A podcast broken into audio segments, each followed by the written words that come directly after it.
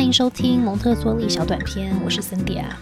今天我想跟大家分享另一篇之前在蒙特梭利小短片曾介绍过的一位 AMI 培训师 Sarah Warner Andrews 所写的文章。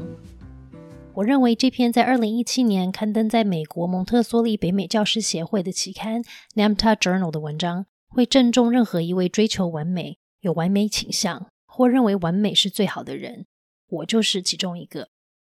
大家在不同状况下听到“完美 ”（perfect），脑海里可能马上会跳出各种画面。如果你是一位家长，当我说“完美的孩子”时，你的脑中出现了什么画面？是顺从、负责、会思考、独立、快乐的小孩吗？如果你是一位蒙特梭利老师，当我说“完美的孩子”时，你的脑中出现了什么画面？是自动自发、迫不及待去上学、热爱重复做工作的小孩吗？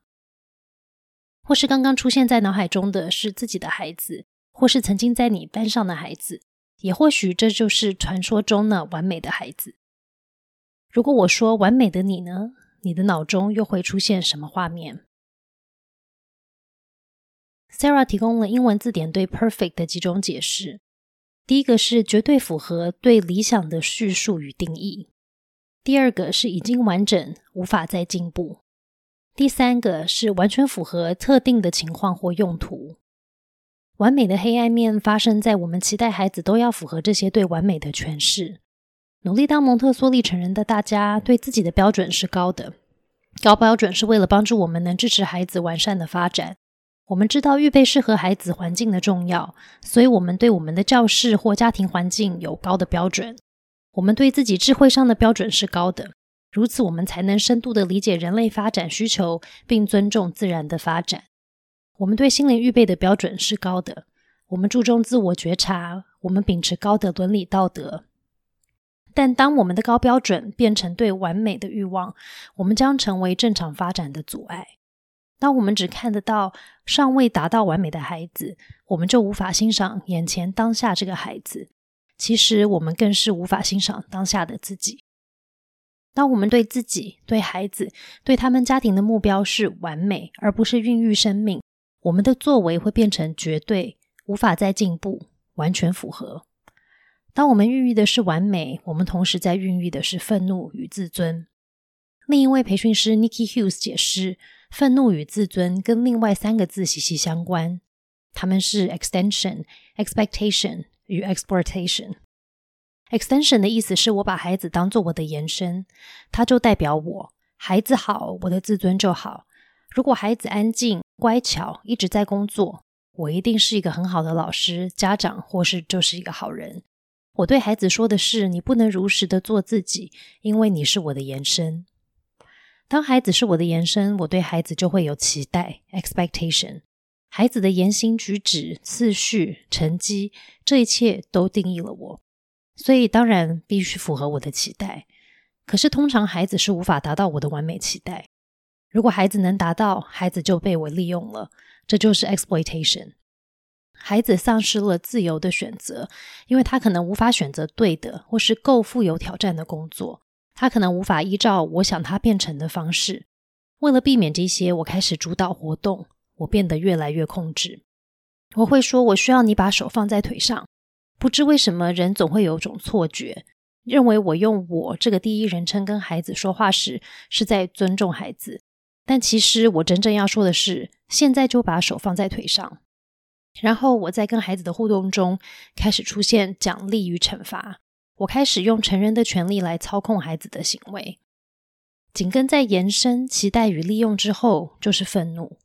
每当我的自尊备受威胁，我就会展现愤怒的情绪。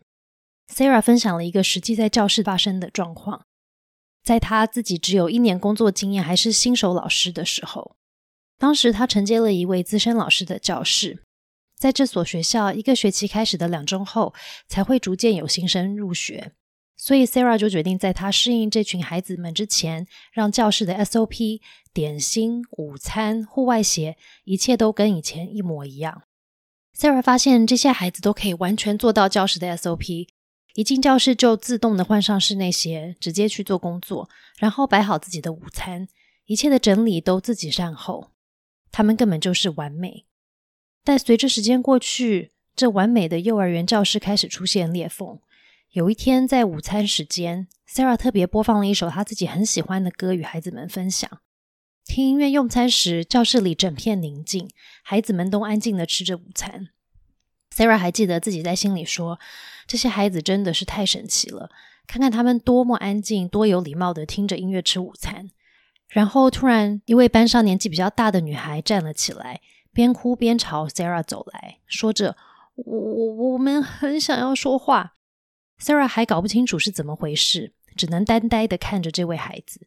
Sarah 说：“你们当然可以说话啊。”这时，女孩又哭着说：“可是音乐还在放。”后来，Sarah 才理解，原来去年教室有个规定：如果吃午餐时再放音乐，没有人能说话。完美的班级就这样一步步的崩裂。Sarah 开始质疑自己：孩子们一开始不是好好的吗？都可以遵守规则，也都自动自发的做工作。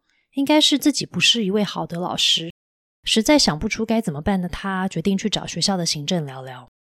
行政笑着说：“我已经等你很久了。”并继续解释：“其实原本教室的老师是位有爱与和蔼的老师，但是他对孩子们非常控制，导致孩子们都无法发展自制力与真正的独立。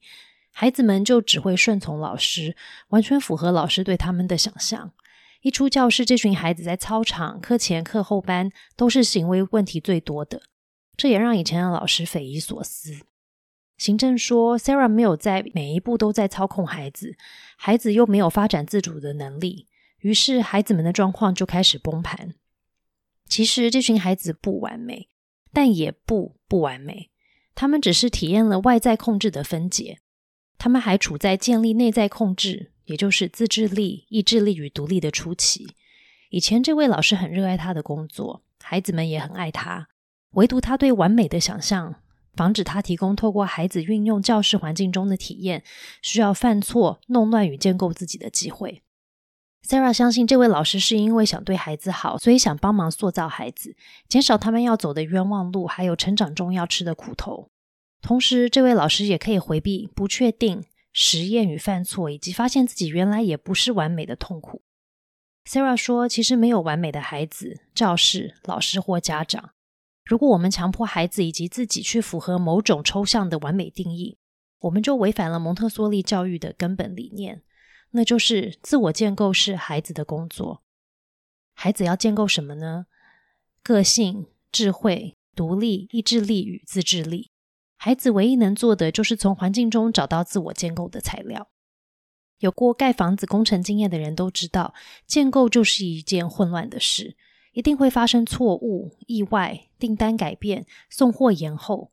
通常工期会延期，费用也会超出预算。孩子要建构自己，就跟盖房子工程一样。发展遇到阻碍时，发展就会变慢，并且需要更多耐心与弹性。因为他们环境里所提供的建构建材无法产出健全强壮的建筑物，有些时候孩子原本的建构是无法居住的，唯一能做的就是把建好的拆了，用新的材料重新盖过。对许多孩子来说，小小的阻碍就足以让他们爆炸，他们无法处理最小的挫折。但我们要记得，事情不是一直都这样的，他们的人生是因为重复的挑战与阻碍才会变成这样。阻碍在孩子的每个年龄阶段都不一样，每个孩子会遇到的阻碍也不一样，不同阻碍对孩子的影响程度也不一样。最困难突破的阻碍发生在孕期，例如胎内酒精或毒品中毒，对孩子的健康发展是非常困难的。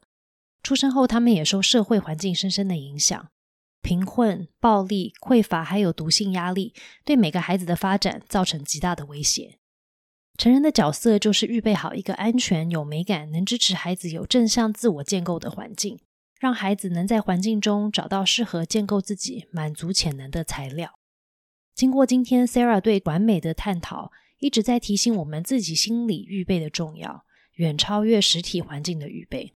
我们需要专注在培养与孩子之间的信任关系，让他们相信我们会满足他们的需要，相信我们在他们不小心偏离正常发展太远时，拉他们回来正道。同时，我们要透过仔细的观察，将发展的阻碍一一移除。在孩子与一个有意义的工作能连接前，我们绝不放弃。但等他进入全神贯注时，我们就知道可以退后。退后不是遗弃，是对孩子自主能力的信任。专注对孩子非常重要，因为他必须在专注时才能自我建构。专注是孩子回到健康、快乐发展正道的重点。也要记得，每一个人的专注会不一样。蒙特梭利医生叙述自己第一次看到一位孩子专注到全班孩子都在旁边唱歌、走动，都完全没有打扰他，重复进行一项工作四十二次。如此奇幻的专注画面，让许多人误以为这就是完美的专注，但实际状况并不是如此。当我们放下所有对完美孩子或工作的既定印象，我们的心就能敞开，我们的双眼就能看到全新的样貌。异常是正常的，是可预期的。差异是正常的，是可预期的，也是要庆祝的。于是，我们开始寻找那些因为太困难处理而被其他成人放弃的孩子，因为最挑战我们的孩子就是最需要我们的人。最后，Sarah 提醒：“perfect” 在生物界的含义跟我们一开始分享的很不一样。在生物界，完美的代表是完整，拥有所需要的所有部件。就像 Michelangelo 形容自己创作 David 的过程，他说：“David 原本就已经在大理石里，我只是把不属于 David 的大理石移除了而已。”当我们能看到眼前的孩子是完整没有缺憾的，我们只需要移除遮掩原本就已经完美孩子的杂质，这就是在支持一个全人能体现自己最美好的发展。蒙特梭利小短片，下次见。